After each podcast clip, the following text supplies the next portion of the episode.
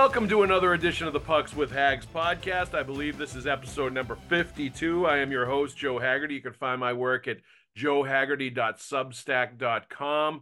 Uh, join for the premium newsletter. You get all N H L and Bruins content emailed directly to your inbox. I also file columns after every single Bruins game for Boston Sports Journal. Check it out for my Bruins work, along with Greg Bedard and Mike Giardi covering the, the, the New England Patriots, great Celtics and, and, uh, and Red Sox coverage there as well. Uh, my guest today, New England Hockey Journal's Evan Marinofsky, who is obviously covering the Bruins and all over the New England prep scene and the college scene. We'll, we'll talk to him a little bit about that in addition to the Bruins.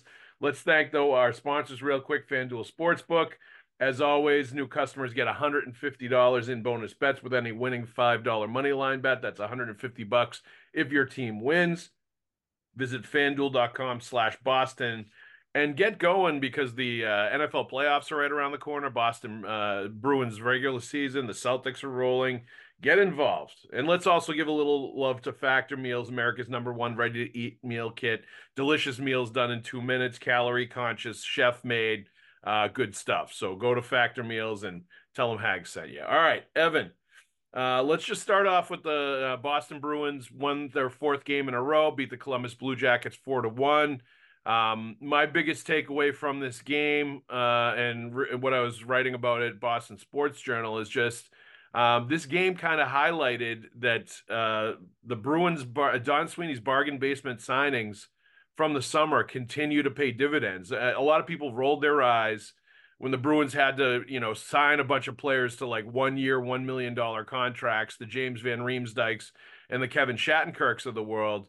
And a lot of people viewed it as a desperation move and just trying to like glue things together uh, because they were in such dire salary cap straits with Krejci and Bergeron retiring, the, you know, salary, uh, the bonus overage penalty they had to pay because of them. And just being up against the cap that forced them to trade Taylor Hall and make all these signings. Um, but James Van Riemsdyk, three points in last night's game. He's on pace for sixteen goals, over fifty points. He's the fourth leading scorer on this Bruins team. Kevin Shattenkirk uh, scored again last night, has four goals in his last thirteen games, um, is now on pace for double-digit goals, which would be the first time he's done that since his, his great prime days with the Saint Louis Blues. Uh, and Danton Heinen, picked up off the scrap heap, wasn't even given a contract, had to sing for his supper in training camp, earned it on a tryout. He's also on pace for double-digit goals. He scored his la- uh, last night as well. And really, for my money, last night, Trent Frederick, J V R, and Danton Heinen, that third line that they uh, put together was the best line uh, going for them last night. So just how impressed are you um, with the way these players have performed? Yes, they're not starring every night. Of course, they're riding Um, and and they're counting on Brad Marchand and David Pastrnak to carry the offense a lot of nights. And we saw that, especially during the four-game losing streak. They were basically the only ones scoring. But by and large, the reason this team is in the place that they're in is because these veteran players have stepped up and and played up to, you know, the resumes that they brought when they signed in Boston. Yeah, it's funny. You think back to the offseason, and a lot of people uh, were, as you said, disappointed that there were no big signings or big trades. I think a lot of people expected the Bruins to jump out and immediately replace Bergeron and Krejci, yep. And that was never possible. Um, and, you know, obviously, like, you know, uh, when a team like the Red Sox does the bargain bin stuff, you roll your eyes, and it's like, you guys just, there's no salary cap, you're rich. Right. Why are you doing this? But there is a salary cap, obviously, in hockey, and the Bruins aren't cheap. They pay their players. This is not a, an issue of that. They just didn't have a lot of salary space. You mentioned the overages. They had those this year. And I think this hits at a bigger thing in free agency.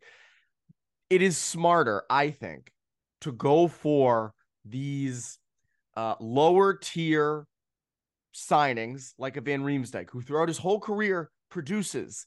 James Van yep. Riemsdyk is a very solid veteran. He's always been that way. Is he the same guy that he was in Toronto many years ago? No, but he's a, a solid veteran who, with the right players, is going to contribute.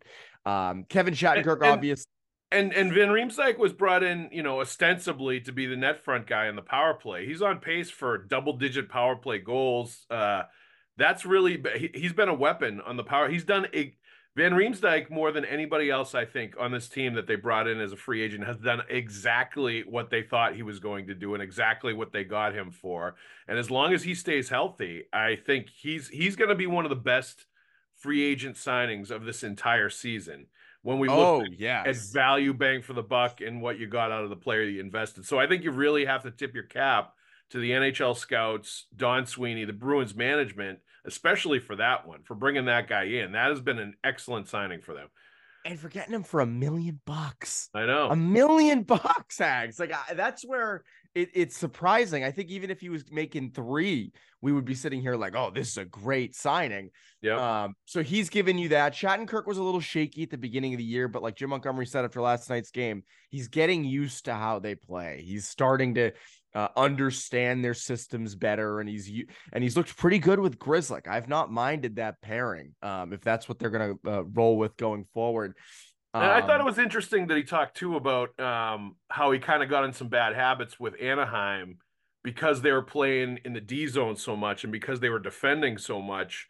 He kind of got away from some of his offensive tendencies and sort of, you know, taking high, making high-risk plays or trusting that his teammates were going to have his back if he, you know, was a little more aggressive and assertive offensively, where he didn't feel like he could do that as much with Anaheim. And I think it's really the discovery that this is a much better team that he's playing on and that he doesn't have to worry about defending so much uh, has really freed him up to be the player that he was earlier in his career. And you, you put the skills and the smarts together with that mindset and, you know, He's he's on pace now for eleven goals and twenty-five points. That's an excellent uh, season oh. for a defenseman, and I think he can even get more than that as he goes forward and continues to, you know, sort of make plays and doing what he's doing. Considering the first what twenty games of the year, whatever it was, he didn't really do much offensively.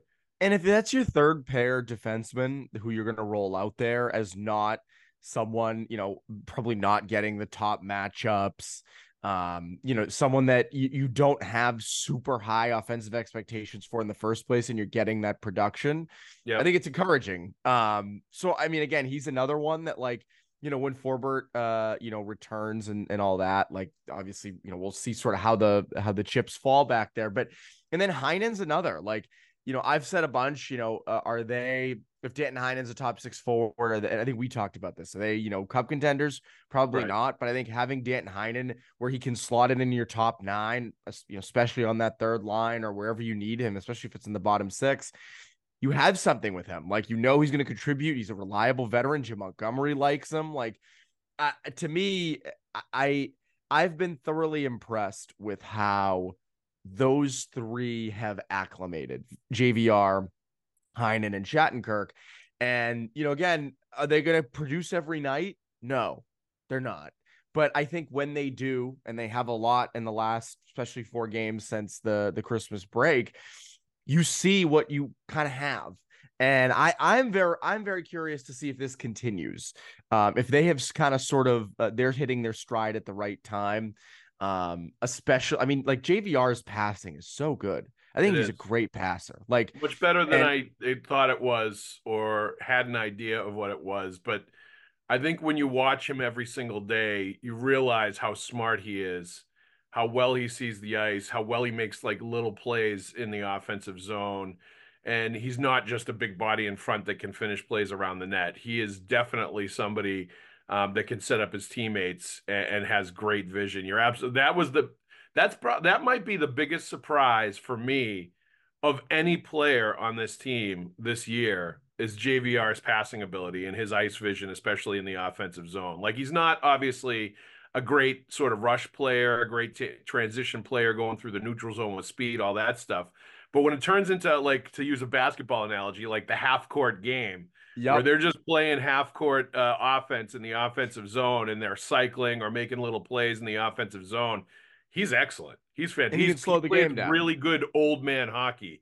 Like, yeah. uh, you know, not like to insult I, him or anything, but he plays like that. Like when you play in a men's league game. And some a men's league, are, I was going to say, um, men's yeah. league. It, you have a little more time and space. He's good at creating time and space, and he's good at slowing the game down. Just something that um, I think a lot of players, young and old, struggle with is like, how do I uh, kind of let the game come to me? And he's been great at that this year. And uh, and also, by the way, he like he's kind of been on that third line with, you know, it was Coyle and Frederick before. Now it's sort of Frederick, Heinen, or whoever they have there. Like, it has. It's not like he's been with Marchand and and Zaka and Pastrnak. Like, right. he, and on the power play, he is obviously, but at five on five, he's with guy, he's elevating guys around him. Like, he's elevating Trent Frederick. That pass to him on that goal against Columbus was dynamite. I mean, and, and, and props to Frederick for finishing, props to Frederick, who's been, you know, really good uh, for a good portion of time now. Um, and I, I also wonder, like, uh, Coyle has moved in with Marchand and DeBrusque, and, and they're solid. Um, yep. But I love the J V R Coyle Frederick line. I would love to see that kind of come together at some point again when Poitras returns, if that's possible. Like, yep. I would be curious to continue to see them progress together, because I think that line, we've said it all along, I think that line would be a force uh, come the postseason. By the way, not to get off track, speaking of big guys in front of the net, did you see the Nick Ritchie video from um, over in, I think, like Finland? I, I haven't. I haven't seen the video, but I heard about it. I heard it was like a Hulk smash situation. It Nick. was bad. It was like, it was just a guy was battling him, battling with him in the corner, and he just grabs the guy by his head, throws him down, takes his helmet off, and just starts wailing on his head as he's down on the ice. And he only got an eight game suspension. I was, uh, I was yeah. shocked, but yeah, yeah uh, uh, Nick is, Nick is thriving over in uh, overseas. So, hey, I think that's something Bruins fans wanted to see more of when he was here with Boston was that kind of, uh, you know, Hulk situation where he just loses his mind and starts like intimidating and throwing people around. He probably uh, feels so superior over there. He's like, I'm a first round N H L pick. You guys suck. I don't even know what his stats are. I don't think they're that good, but yeah. I thought that was incredible. He just wanted to take the holiday week off. So he's like, I'm just going to get suspended for the next uh, stretch of games.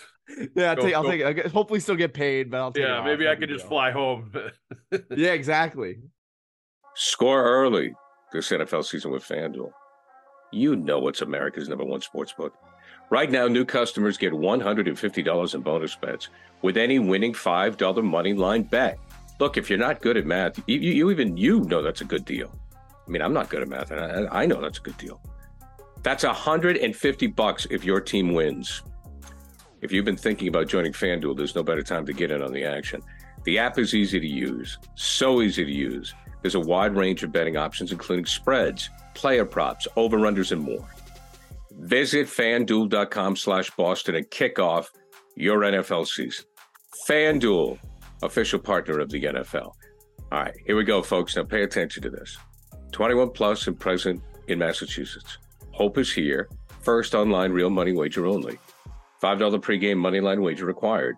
First online real money wager only. ten dollar first deposit required. Bonus issued as non-withdrawable bonus bets that expire seven days after receipt. See terms at sportsbook dot fanduel dot com.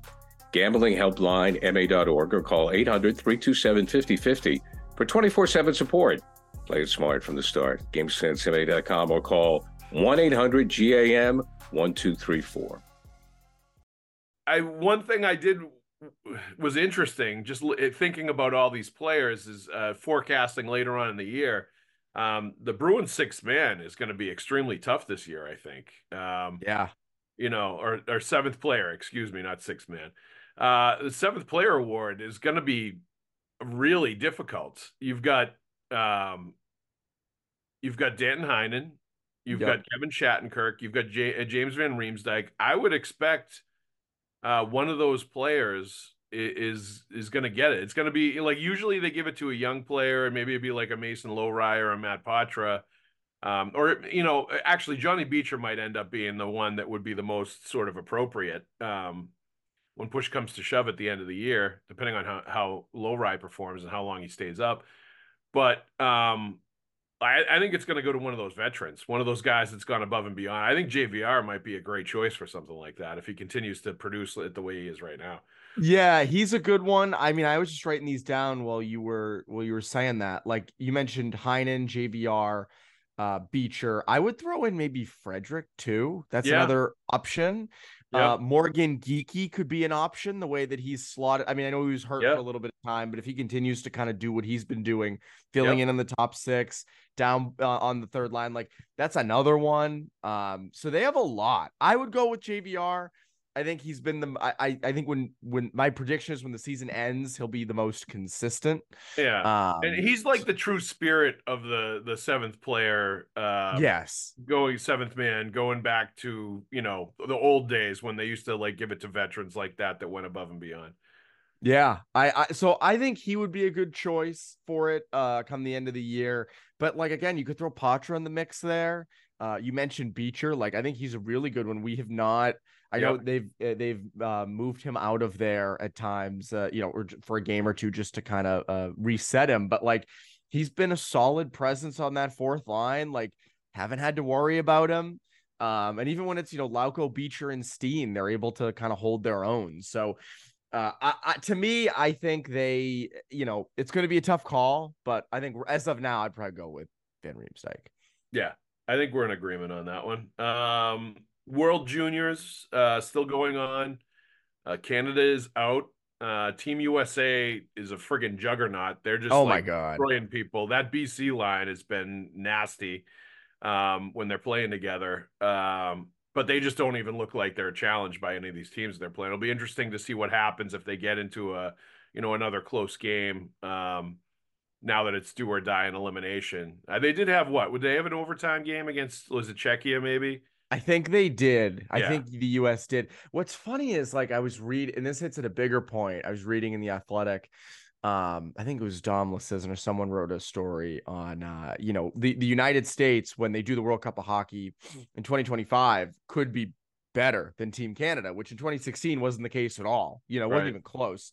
Um, and you just look at, and, and they didn't even include like Ryan Leonard or Will Smith or Gabe Perreault, or, uh, I don't even think they included like Cutter Gauthier on those teams, yep. but just the, the caliber of hockey in America and the, and the, the, uh, the, the talent that's being churned out. Like, uh, right now, I mean, in the N H L, the, I would say Canadians probably have the best defenseman in Cale Makar, but after that, the Americans hold the advantage by a lot. Adam Fox, McAvoy, Quinn Hughes, Um, you know, now Brock Faber, who I love, uh, yeah. is moving into that. Like, he's a phenomenal defenseman. And like, I just think that, you know, the talent and, uh, you know, I, you know, I was, I was talking to James Hagens last night, actually, um, at, for a, he's going to be in our next magazine, and like, just the, the, and, and he almost made that World Junior team.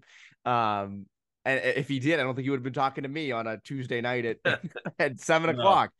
Um, but I just, it goes back to the talent that the U S has and has coming is so good and competes with Canada. And I think at some point, like, you know, obviously this World Juniors, America will finish higher, but like in general, I think Team U S A is sort of on that, uh, continued track, and I, Canada's not getting worse. I think the U S has just gotten so good.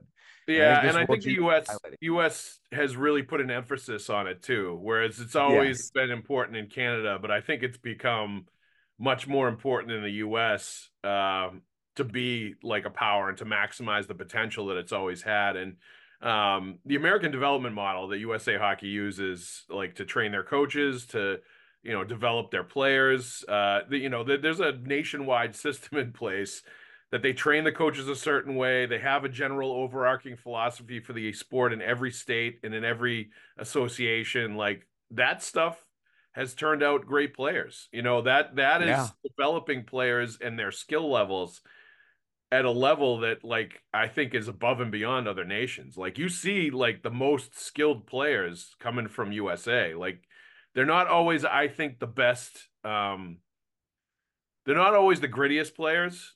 Uh, they're Correct. Not always, and for a long time they were. For a long yeah. time, the Americans were gritty, but they didn't have the skill. Now it's completely no. flipped. Now they're not always the grittiest players. They're certainly not always the most instinctual players. Sometimes I think, um, from a traditional standpoint, but just the actual like level of skill that they have, shooting, passing, stick handling, all of that stuff, um, and and starting to play together as a team, like.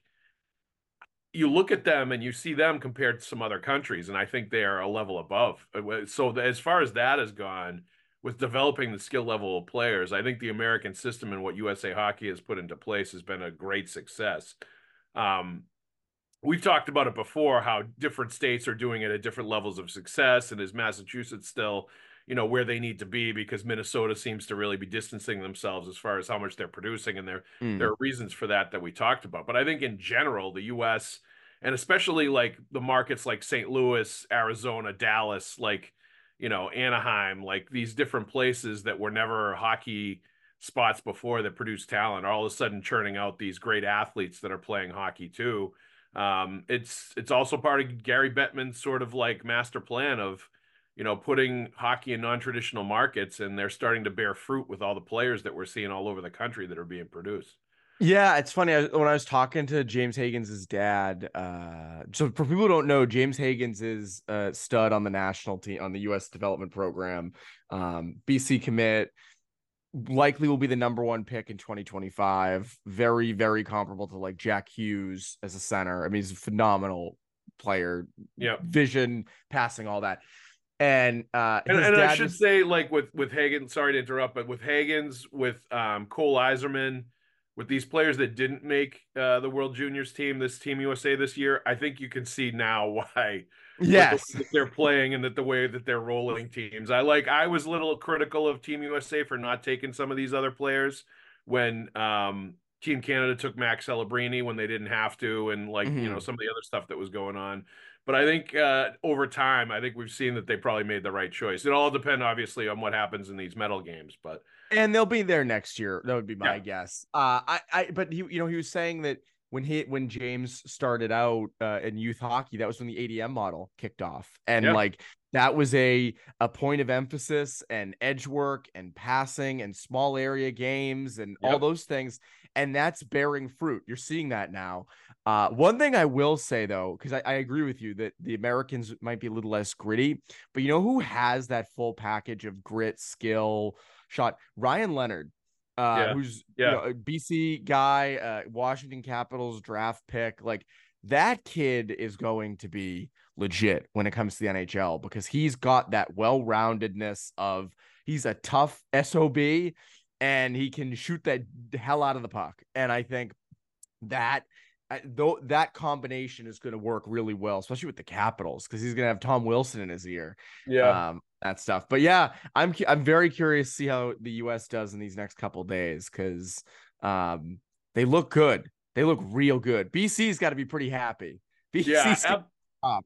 they they are. They're loaded. All their players are playing well. Like this is a good experience for them. They're going to come back full of confidence uh, when they go back to the heights uh, for the second half of the year. And and really, honestly, when it comes to college hockey, all feels right in the world when B U and B C are actually like legit yes. national talents and and you know going to be in the tournament at the end of the year. But going back to the World Juniors in general, um, Team Canada loses. Uh, mm. uh, heartbreaking fashion at the end of the third yeah, period. What, what a goal. Uh, that was like a fluke, like a mini it, hockey goal. It was. It was a weird goal. Uh, that goalie did not have a good game, the Team Canada goalie. He let up a couple no. bad ones early in the game. The last one wasn't his fault, but the fact that they were where they were in the third period kind of was his fault. And the team in general did not have a great start. Um, Celebrini was obviously great. Poitras was up and down in this tournament. He certainly wasn't dominant. I thought he was good in that final game. Uh, he assisted on one of the goals. He had a lot of chances. I thought he was generating a lot, but he didn't play that way throughout the tournament. You heard some of the, oh, it's the big ice. Oh, it's a jet lag from coming over. Like, you know, it was tough adjustment from the N H L to going back to World Juniors. And, you know, there, there's some of that. Uh, but I don't think, I don't know that he, he played fine. He was fine. I don't think he was bad by any means, but he wasn't exactly dominant either, like some might have expected him to be. And I don't know if he's that kind of player in general anyway. I think he's more of a complimentary playmaking sort of player. He's not going to be a Celebrini where he's just going to take over no. games and, and, you know, score a ton of goals. Uh, but my question being now that the tournament is over, Poitras Poitras going to come back. It's going to be interesting to see how he's going to fit in and where they're going to put him in and how many days they're going to let him rest before they put him into the lineup. And, you know, if they put him down in Providence for any kind of a conditioning stint before they sort of bring him up and, you know, how they approach this whole situation now that they're on the other side of it and he's going to be re-entering, um, you know, the team. And is he even going to go on the West Coast trip that's coming up? Uh, I think they're going to like Arizona, Colorado, Vegas, places like that. Um, is he going to stay behind in Providence while they go on that trip? Uh, Merkulov is up. Does he go back down when Poitras comes in? Uh, there's a lot of moving parts here, and I'm interested to see how the Bruins are going to approach it. Yeah, I am also curious because, I, as we mentioned with those seventh player awards, you have a lot of veteran or like Trent Frederick age type players. So not like, like I wouldn't say Trent Frederick's a veteran, but he's obviously older and way more experienced than a Poitras or a Merk. Yep. Um, so you have those guys down there. Like so right now, obviously, you got Coyle, Geekie, Frederick as your, at least on Wednesday night, were your top three centers, right? So like Coyle's going to stay in the top six. They've liked Zaka on the wing. Do they keep Geekie in the middle there? Do they try Poitras? Like, uh, I'm curious about that. And then if Poitras is going to go down to that third line, like Heinen's been playing well, Van Riemsdyk's been playing well, Frederick's been playing well. Like, do you move Frederick back to the wing? Do you put Poitras back in there? Um, what do you do with Danton Heinen? Like, I am curious what they do. I, I, I completely agree with you. Um, I don't think I, you know, if Poitras comes back and he's slower or anything, I still am hesitant to blame the World Juniors for that being a reason why. Like, oh, no, it, it I think I think it was a fine experience for him. I don't think it's going to be a Lysell situation where, you know, it's going to uh, be a turning point towards a sort of downturn in this season, or, you know, his performance is going to um, suffer at all because of it. I think it was a good experience for him overall, even though, you know, they lost and it was a disappointing ending. I think putting young players like that on that stage and then in, in that environment ends up being long-term a benefit to them. And I think it will be for him. Um, I, I, I'm just curious to see how he's going to fit, if they're going to keep him at center, if they may start to try some of these players or even him at wing a little bit. Uh, and move him around a little, uh, and to see exactly how he's going to fit in the second half of the year, especially with Connor Geekie playing a lot better and looking pretty good in the middle. There's also the fact that the Bruins have been absolutely horrendous in the faceoff circle for a lot of these games uh, recently at center, um, you know, uh, all the way down the line, uh, and how that's going to shake out. And if that changes what they're going to need at the deadline, where they're going to need somebody that can win faceoffs, Uh, in big moments. You know, we've, Charlie Coyle could obviously win faceoffs at big moments. We've seen him do that. He won a faceoff that led to a goal uh, a couple games ago after he'd been like oh for seven or oh for eight in the game. Uh, and But, you know, you know he's going to be steady and okay in the faceoff circle, but I think everybody else in the second half of the year is, is, you know, games have tightened up a little bit, have been really lacking. And, you know, that they've been able to win games despite it, but that's going to become an issue come playoff time. Um, but just in general, like, I think it, it put, put it this way. I don't think Poitras going back to juniors. I think that's already been no. established. I think that, no. you know, Don Sweeney already said that's not going to happen. I don't think they're going to do that to this kid. I think he's going to stick around. They made a commitment to him. That's just the right thing to do. Uh, and I do think he'll be in and out of the lineup. Um, I just wonder if it's going to continue to be, you know, he sits every like fourth or fifth game. And it's, it's sort of a rotation, so to speak, so to speak, until he really either starts to take, you know, seize and grab hold of a position and, and look like he's going to be the guy he was in the first, you know, month or two of the season, or if it just becomes sort of a rotational thing where he's a part of the mix. But you need to keep him in there playing, obviously. And so this is the thing. It goes back to this, and you see how I, there was a lot, I saw a lot of people on Twitter being like, "Oh, why is Georgii Merkulov not playing in the third period?" and and this and that. Uh, they uh, first of all, like with the Merkulov thing, you got to earn. I, I think you got to earn the right to play in the third period. He, he's like, been fine, but not great. He's been fine. Like, he hit a yeah. post. He's done some decent things. I think he's played pretty good two hundred foot hockey, uh, but I wouldn't say he stood out in any of the games that he played to point to the to the point where they need to keep him when Poitras comes back. I think he's going back to Providence, and that's fine. He got a little taste. He goes back to Providence, and then when you know he's maybe he's more ready to, you know, be a little more dominant uh, the next time around. Yeah, and, and I think it goes back to these younger players. Like, Beecher's stuck on that fourth line uh, for pretty much the entire year. Yeah. But, like, you look at, like, a, you know, like a Poitras, and there was some questions about his usage kind of right before he went to World Juniors. The re- Like, the Bruins are in first in the Atlantic. Like, they are – They are they points wise, they are a Stanley Cup contender. Yes. Um, and Jim Montgomery's got to go with the guys he trusts most uh, in those big situations. And yep. it's okay if a nineteen year old kid is not a guy that you quite trust yet. And yes. uh, I know that people want to see Poitras. I want to see Poitras. I think you and I both agree that this year was kind of supposed to be, hey, what do you have in the younger players? And you've seen that. The younger players have been playing. They just, yep. you know, just because they're not used in crunch time uh, doesn't mean they're not getting used. Now, again, I still, you know, there are times the, the N H L, like, hey, Evan, the N H L is not a developmental league. Exactly. I, that's not. exactly what it is. That's the exact thing. And I think people, you know, want to see these younger players. And again, we both do. I'm not like, yeah. I'm not anti kids or anything. Yep. Um, I just think in crunch times of games, when you need two points, are you going to go with a guy like Coyle or Geekie, who are older and been around more, maybe a little more reliable, or are you going to go with a younger player? Like, Montgomery's going with the older player because that's the higher chance of winning. And I know that there have been times this year, especially at the end of games, when uh, the older guys have blown it, especially in those final minutes. Like, I, I acknowledge that. But I'm yep. just saying from from a uh, probability perspective and all that, like, that's I go back to, you know, it's good that they're playing, but you can't expect them to be out there in the final minute uh, of every game. No. And and that's, you're not going to see them out there in the playoffs. And so what you're seeing now is the guys that they are going to have out there in the playoffs in these moments, they're out there now getting reps. So yes. they're ready uh, come playoff time, and they have a little more experience doing it because they've had to inter- even the veteran guys, the Geekies, the, you know, some of the other players, um, you know, they haven't, they're not used to being out there in the final minute of games. That used to be like David Krejci, Patrice Bergeron territory, Brad yeah. Marchand. Like, they were the guys that were always out there in those situations. And now you're opening that up to other players being in those situations. And, you know, Mon- Jim Montgomery talked about this earlier in the year, that part of the reason they were struggling in to protect one goal leads in the third periods is because there was a lot of new guys, especially at forward, that were out there in these spots that hadn't been in these situations before. And I think you're starting to see them get better, whether it was scoring a couple empty net goals a couple games ago in a situation where they'd really struggled earlier in the year, whether it was closing out a game against Columbus last night where they were really strong in the third period, I thought, and it was one of their better third periods.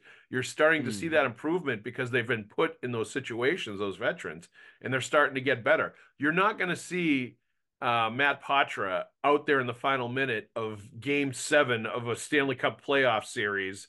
You're um, not? What? You know, why would you expect to see it now if you're not going to see it then? Like, he's going to have to get to that point. Maybe three years in, ago, uh, from now, he will be that guy, and you work into it. But at the N H L level, it's it's definitely not a developmental league, and you, the, especially in the Eastern Conference, with it being as close as it is with all these teams right now, nobody's running away with, uh, you know, any of these playoff spots. The Bruins don't no. have that much of an advantage right now, points wise, over wild card teams. They could very easily be overtaken if they went into a, you know, extended tailspin. So I think the, mm. the points are very important for them right now. So I think y- your point is, is right on. Do have Factor Meals uh, to help us out. America's number one ready-to-eat meal kit when it does get busy, when it does get crazy, when we do need a, a quick meal. Uh, they fuel you up fast with flavorful and nutritious ready-to-eat meals delivered straight to your door. Takes less than two minutes to cook them. They're fresh, never frozen. Meals ready in two minutes, like I said. Uh, they have calorie-conscious options, going upscale with some of the things they're offering now, like surf and turf, surf and surf meal options, roasted garlic, filet mignon, and shrimp, and Cajun spiced shrimp and salmon, which is like right in my wheelhouse. This is the kind of stuff I'm all about. So it's got everything for everybody. Uh, there's thirty-four plus chef prepared, dietitian approved weekly options for meals. Uh, you can get snacks, you can get breakfast items. Like, it's it's it's a great deal. Um, so if you want to get Factor Meals, uh, go to factormeals.com slash hags50 and use the code hags fifty to get fifty percent off of your fir- first box. It's a great deal. Uh, you know, I, I've tried it. It's fantastic. I recommend it to you. We love these ready to, to make meal kits, especially when we're, we're on the go with our kids. So one more time, that's factormeals.com slash hags50 to get fifty percent off your first box. You won't be sorry if you go to Factor Meals. It gets the Hags thumbs up seal of approval. Um, all right, let's let's finish this off with the uh, Twitter question of the week. Still not sponsored. Still looking for a sponsor out there. This can be your space. Right here, uh, Brand X presents the Twitter question of the week. Uh, send a, I like send, it. a send a send a note into Pucks with Hags podcast to get that taken care of. Um, this is from Cam oh seven one one oh nine. For a team that's ranked second to last for our prospect system, and the last time I checked, they were ranked dead last by The Athletic a couple years in a row. So I think this yeah. guy's even given them more credit than they deserve uh, or that they got. I would say we're doing okay. Lowry, Potsy, and Beecher on the roster. Merkulov getting N H L time now. Lysell putting up a point per game in the A H L. Busty a top three goal in the A H L for two years now. And two World Junior players. Uh, and we should give uh, Don Sweeney a little credit, too. Like, yes, UMass goals guy. For Latvia uh, and represented UMass uh, and the Bruins really well. uh, in that game uh, against Team U S A, that torture chamber that they were in. He scored the the only two goals uh, for Latvia. So, uh, and, and uh, you know, we've talked about this a little earlier uh, with the advent of Lowry and Beecher and Poitras on this year's team. I think we view the Bruins prospect system very differently now because we've got three legit N H L players and guys that are making impacts, uh, you know, coming out of the prospect system and really fast forwarding their development uh, to get to the N H L. And I think it really changes the way you look at the Bruins prospect system right now. It does. It does. And I think they've developed those guys well. You look at a guy like Lowry, who, you know, at Ohio State, I don't think they play the strictest systems out there. Yeah. Um, and, you know, a guy who only recently became a defenseman, and the Bruins are turning him into a better two hundred foot two-way defenseman. Uh, and you look at Poitras and the way that he plays, and and the way that they kind of, you know, even though Beecher did not have the highest ceiling, you know, obviously you can criticize the pick as much as you want, but there's nothing wrong with being an everyday bottom six forward in the N H L who plays with speed and can and, and can do a number of things well. So, like, uh, to me, you know, do I put the Bruins, do I say, oh, they're, they're a top ten prospect pool now? No, I don't. But they're, I think they're better than uh, we give them credit for.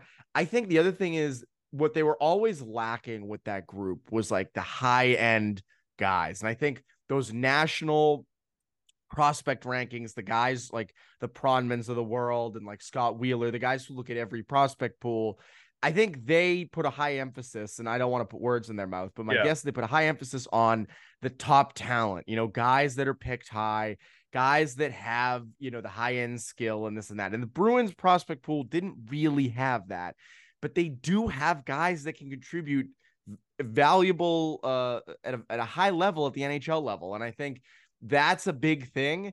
Um, that's a testament to the Bruins picking, because again, Beecher was end of the first, uh, Poitras and Lowry were what they were second round picks, right? So like, yep. these are not the, you know, they didn't trade up to get these guys in the top five. Um, and I think it also hits home at, and I, I've said this to you a lot this year, they need to get back into the first and second round. You need yes, to find do. a way to get back in, because uh, you don't have them the next couple years, and you've been picking spotty the last bunch of years. You know, you're giving away first round picks, which again made sense. I'm not saying it didn't, but you do need to replenish them, because now that Lowry is seems to be up here, and, you know, Lysell at some point should be up, and, uh, you know, uh, uh, Poitras been up, and, and Beecher's stuck, and that, like, you do need to replenish Providence and, and, yep. and that team. So, Uh, I'm curious to see what they do. You do need to continue hitting on guys like Merkulov, Bussy, um, you know, players like that. Free agent signings, yeah. Farinacci, another one. The guys that you're getting in either free agency or that you're waiting out, you know, draft rights to expire, and then you're signing them out of college, whatever it is. Uh, they've done a very good job of that. I think they've been one of the best N H L teams as far as getting those players and tracking them and making sure they can come that way. And that's a good way to supplement when you don't have the first and second round picks. But to your point, I think at this point now, they're they're looking at a time where they need to recoup some of those picks, and they need to stop trading them away and sort of build up again uh, to get to that point. And I think, you know, they've picked the best fruit out of their uh, prospect system now, and those guys are in the N H L. And it's going to look pretty bare again if they don't start, like, replenishing that with some of these picks. It, it, but that being said, Lochmellis looks really good. Uh, Oscar yep. Jelvik is having a very good season at Boston College, and I think he's been a guy that uh, looked good in development camp too. They have a couple of guys coming, but nobody that's going to wow you. And they need to start getting back into the high-end business of drafting players in the first and second round. Yeah, I that's the big thing. I think, you know, it's fine to get the Farinacci's. Like, a guy that I'm a little worried about is like a Mark McLaughlin, because he yeah. there has not been much from him this year. Um, you know, no one ever expected him to to do more than a third or fourth line role. So it's not like, oh, he's not to, but he just had, like, there's so much competition on this in this organization, uh, in that bottom six, that, like, do you you know. Do you move him for a change of scenery at some point? And you're not yep. getting a first or second or third for him, but, like, do you just kind of give him a new change of scenery? Yep. Um, but I agree with you. I think that they do need to get back into getting guys that can potentially play in the top six. And you have that with Poitras. I'm not saying, like, you don't, but you need more of those guys, because they don't all hit. You know, you're seeing it with Lysell right now. There are holes. and and that's okay. Uh, not every first, second round pick is going to thrive in the N H L, uh, but the Bruins have just been, you know, very fortunate, and good for them that like Lowry and and and Poitras seem to be trending that way. Yep, uh, Bruins prospect system, not awesome, but probably uh, you know, not as bad as some other teams. Certainly not the last last in the N H L, dead last as they've been ranked by The Athletic the last couple of years. So let's give uh, the Bruins scouting staff, management staff, a little golf clap. There you go, Evan. A little more credit uh, than they were given the last two summers. Uh, hey, and, speaking and of the, speaking of the prospect pool, did you see uh, Diver when he was on Bruins Beat with me with his setup? I don't know what he no. he he was. Uh, he he's was like in a, a he's like in a Barker lounger or something. He's done that with me before too. He's yeah recliner, and someone yeah. replied like, "I wish I could be as comfortable as Diver." He just recliner. And then the laptop is just kind of like here, yep. and, and it's just that, that's it, you know. And it's so funny. And I was like, I, man, I, I should start doing that. Why? why I think why it's the perfect setup. Right? I think it's he looks very comfortable when he's talking Bruins prospects, as he should be, because yeah, I, he I, I, oh, that, I completely he is, agree. He is the guy that watches them all the time. A guy yes. that watches a ton of hockey at all levels. Evan Marinofsky. Evan, thank you very much for joining us. I appreciate it. Uh, let's thank our sponsors real quick. Uh, FanDuel Sportsbook, one hundred fifty dollars in bonus bets with any winning five dollar money line bet. That's one hundred fifty dollars if your team wins. Download the app. It's very easy to use. Spreads, player props, over, under, so much more. Visit FanDuel.com slash Boston and get get going with uh, betting on all of these uh, seasons, because the playoffs are starting for the N F L. Everything else is in midstream. It's good stuff. Uh, also, Factor Meals. Let's thank them. America's number one ready-to-eat meal kit. Head to factormeals.com slash hags50 and use code hags fifty to get fifty percent off your first box. Evan Marinofsky, thank you very much. I'm sure Finn and I will see you at the rink soon. Appreciate the time. You will. Excellent. I like that. The promise that I'm going to see at the rink. Uh, everybody else out there, thank you for listening to the Pucks with Hags podcast, and I will also see you at the rink.